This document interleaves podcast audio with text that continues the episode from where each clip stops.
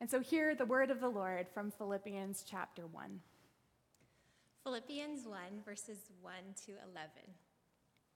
Paul and Timothy, servants of Christ Jesus, to God, to all God's holy people in Jesus Christ at Philippi, together with the overseers and deacons. Grace and peace to you from God our Father and the Lord Jesus Christ. I thank God every time I remember you. In all my prayers for all of you, I always pray with joy because of your partnership in the gospel from the first day until now. Being confident of this, he who began a good work in you will carry it on to completion until the day of Christ Jesus. It is right for me to feel this way about all of you, since I have you in my heart. And whether I am in chains or am defending and confirming the gospel, all of you share in the grace of God with me. God can testify how I long for all of you with the affection of Jesus Christ. And this is my prayer for you that your love would abound more and more in knowledge and depth of insight, so you may be able to discern what is best and may be pure and blameless for the day of Christ, filled with the fruit of righteousness to the glory and praise of God. This is the word of the Lord. Thanks be to God.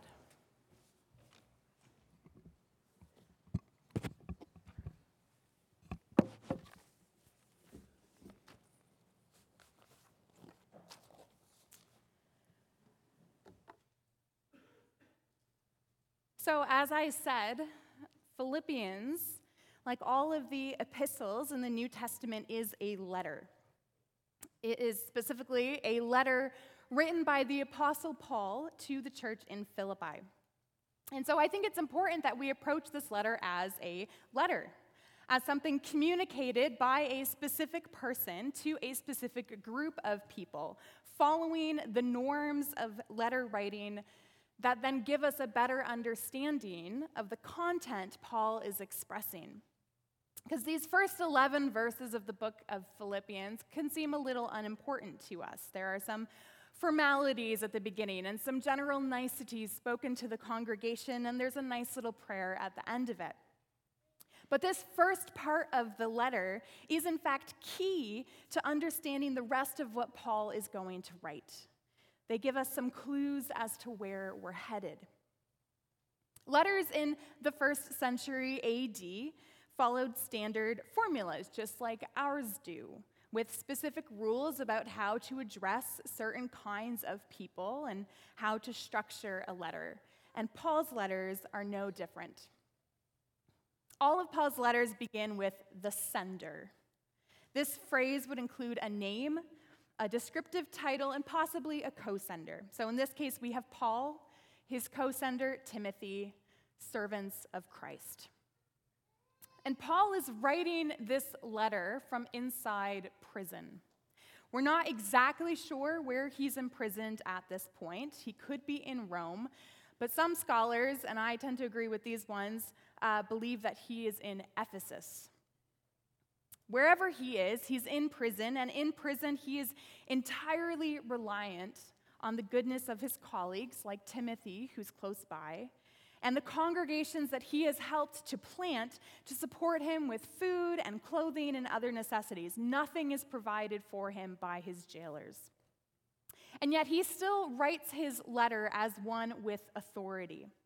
Uh, many letters in this time, as we look at formulas, many letters would list the recipient first as a means of reverence and respect and kind of subjugation.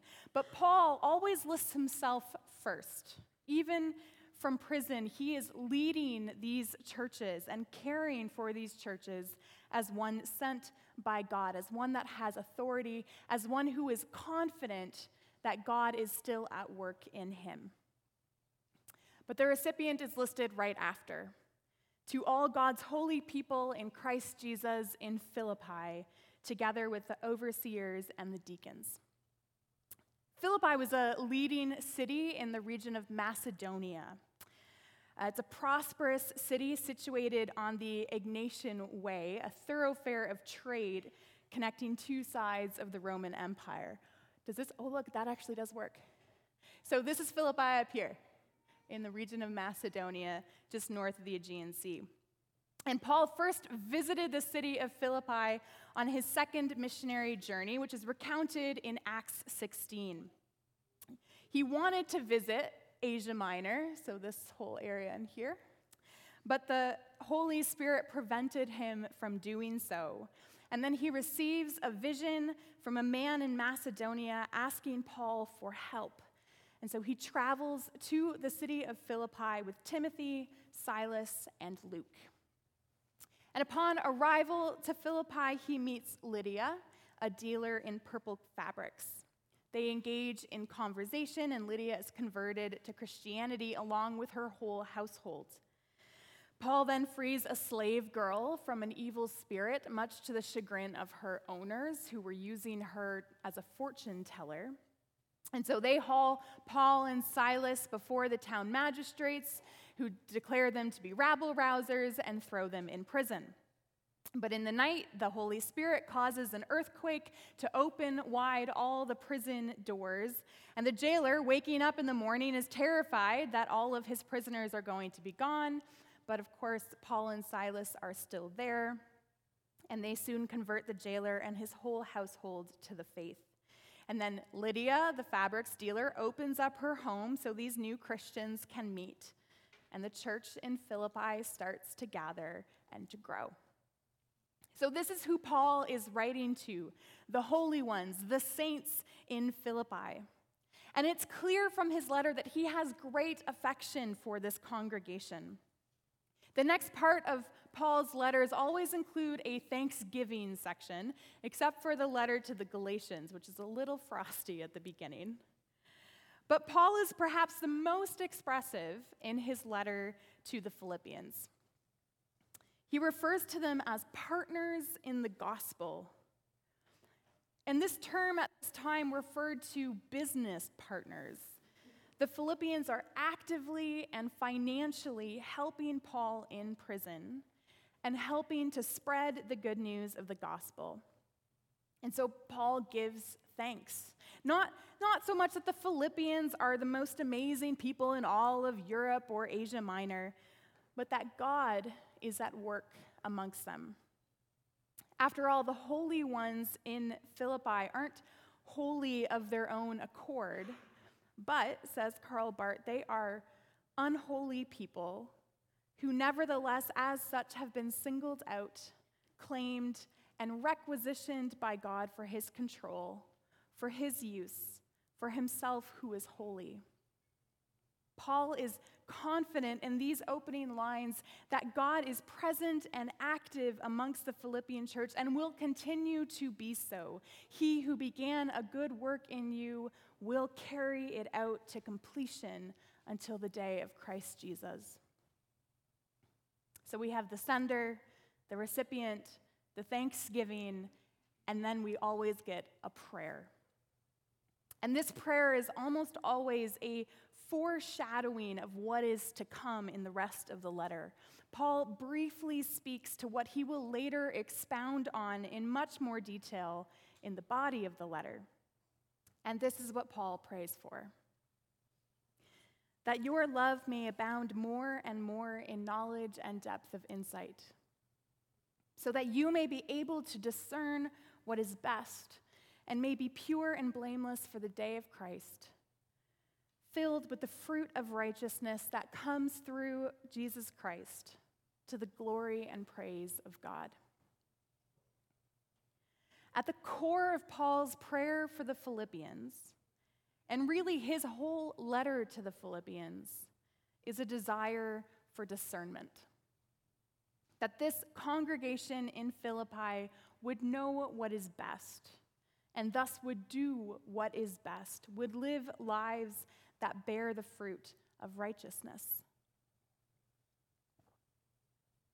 And that perhaps is the core of any prayer we might have as a church.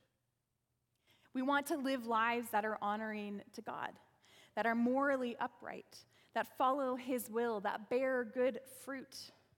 And that takes discernment. Now, discernment isn't just about making a choice between one thing or another. When I stand in front of my closet on a Tuesday morning and think, should I wear a skirt or pants today, that does not require much discernment. That requires looking at the, le- the weather and just seeing how I feel. Discernment gets at something bigger than that. Merriam Webster defines discernment as the quality of being able to grasp and comprehend what is obscure. So we might talk about discerning the outline of a building through a thick fog, or how we've come to discern the deeper meaning of a novel as we read the seemingly ordinary stories throughout it. For the church, Paul's prayer is that we might be able to discern what is best, what is in fact God honoring. And I don't know about you, but I often feel like that is not always an easy task. Because the ways of God are unknown, they are mysterious to us a lot of the times. They can seem to be a little bit obscure. We see through a glass darkly, says the Apostle Paul in another letter, this time to the Corinthian church. We would love to know exactly what God would have us do in any given situation. But while Scripture gives us everything we need to know for our salvation, it is not, as much as we would like it to be, a step by step guidebook for all our day to day decisions. It tells a, a big story, a true story, an informative story of who God is and who we are and what God is doing in the world. It doesn't tell us, the congregation here at Community CRC, precisely whether to begin one ministry program and end another, or what new opportunity God might be calling us to in our community or how to prudently steward our finances, or how to live together when we have different opinions on really big matters. This requires discernment, the ability to grasp and comprehend what is obscure the ability to grasp and comprehend the deep, abiding truths of who God is and what His will is for us at any given moment. So we might then know and do what is best, what will bear fruit. The trouble is, we're not always particularly good at discernment. On the one hand, I think we're often tempted to make decisions out of pride. We think we know best. Or we've already stated what it is we believe we should do, and so we have to stick to that lest we lose face. Or we come to a decision because it suits us, it is to our advantage. On the other hand, I think we also sometimes make decisions out of fear. And so we can be too hasty in trying to come to a conclusion. The world is full of uncertainty, it's changing rapidly. As I said a few weeks ago, it often feels like we are adrift, that we are unmoored, that we are unsure of where the shore is. So, at the first glimmer of land, we chart our course and we head for that shore. We feel the solidness of the beach beneath our feet and we kiss the ground for gratitude of some semblance of safety and security. But what if God is calling us beyond that first shoreline? What if that sense of security and safety is in fact obscuring God's will for us? What if God is calling us to something a little farther from shore. Sir Francis Drake was an English ship captain, and he is best known for his circumnavigation of the globe from 1577 to 1580.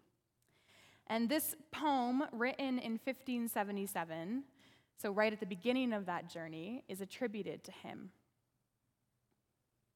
Disturb us, Lord, when we are too well pleased with ourselves, when our dreams have come true because we have dreamed too little, when we arrive safely because we sailed too close to the shore. Disturb us, Lord, when with the abundance of things we possess, we have lost our thirst for the waters of life. Having fallen in love with life, we have ceased to dream of eternity. And in our efforts to build a new earth, we've allowed our vision of the new heaven to dim. Disturb us, Lord, to dare more boldly, to venture on wilder seas, where storms will show your mastery, where, losing sight of land, we shall find the stars. We ask you to push back the horizons of our hopes and to push into the future in strength, courage, hope, and love. Push us into the future in strength, courage, hope, and love. When we ask, if it's not pride, it's not fear, when we ask, what is it we need in order to discern where God is calling us, Sir Francis Drake's final word is Paul's first. We need love. Particularly, says Paul, we need love that abounds more and more in knowledge and depth of insight. We need to know God's love more deeply and fully. We need to trust in God's love. We need to know what God's love looks like. We need to know God's love deeply in the core of our being. The pastor, Ruth Haley Barton, unpacks what it looks like for our love to abound in knowledge and depth of insight. She says that there are three beliefs necessary for the proper discerning of God's work and God's purpose in our lives. Ooh. And I lost it all. That's the end of it.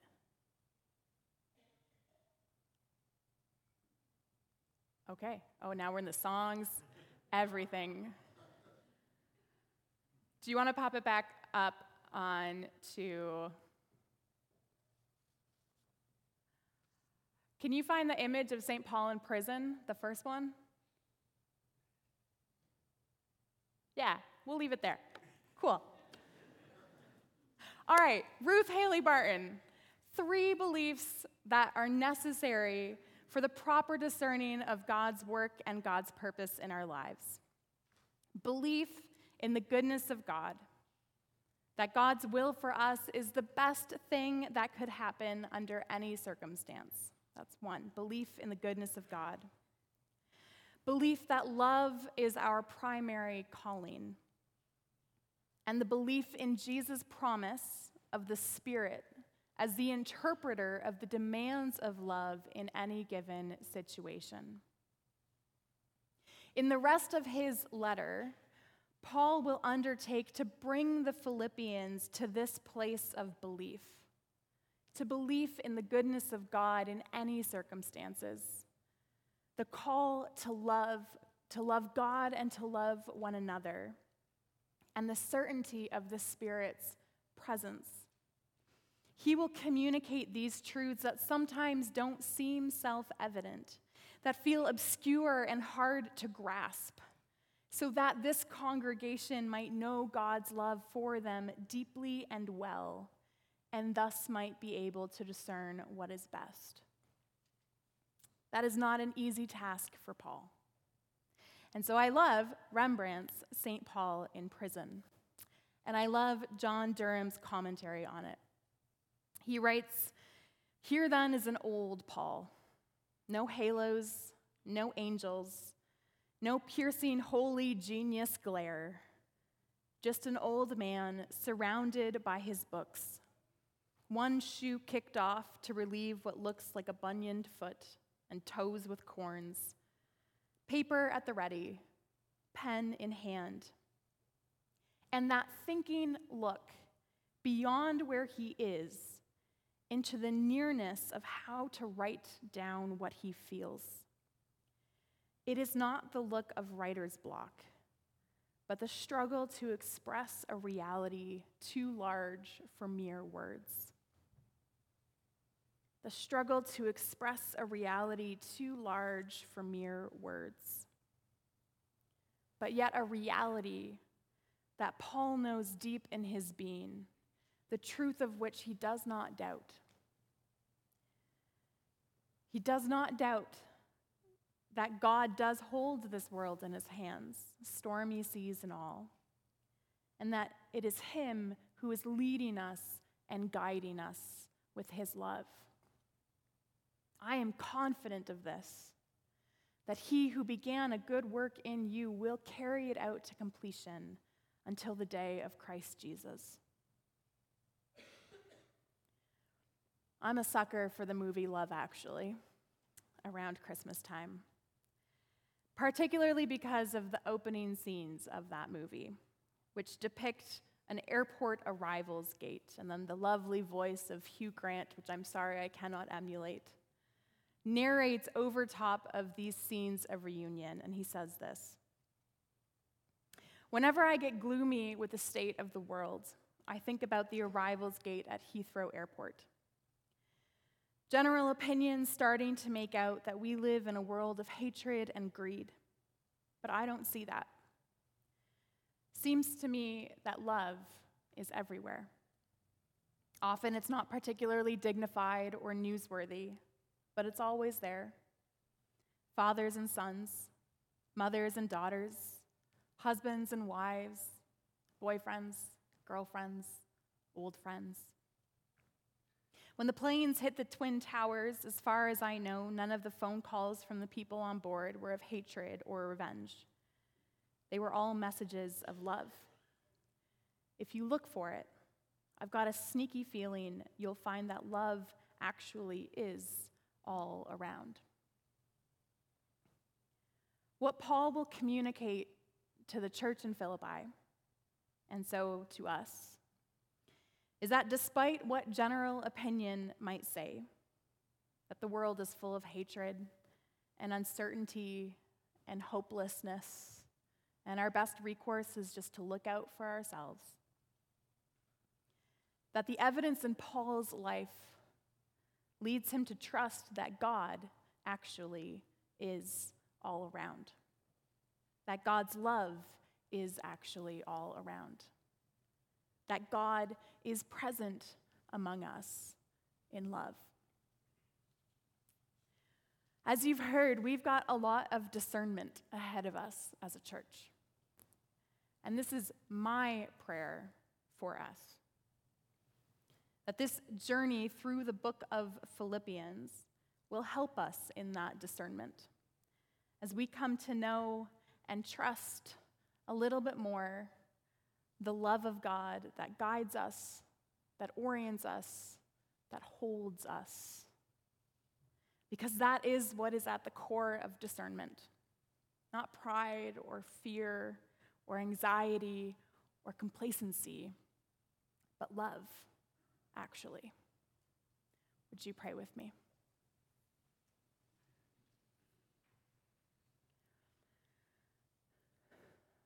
And so, Holy God, help us to know your love. When we are fearful or anxious or weary, bring us into the folds of your love.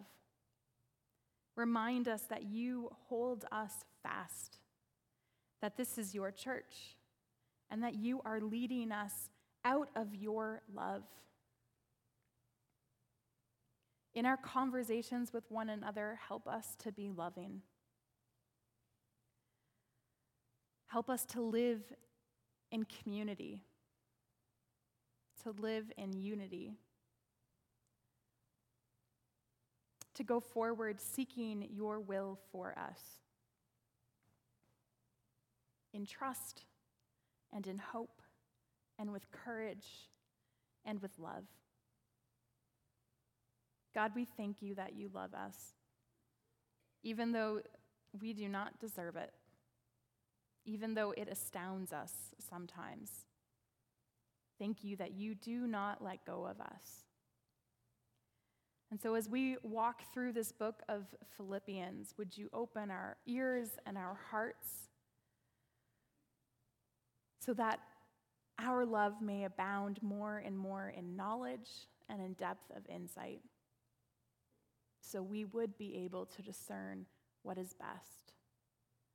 So that our lives as individuals and as a church community would bear the fruit of righteousness to the glory and praise of God. We pray this in Jesus' name. Amen.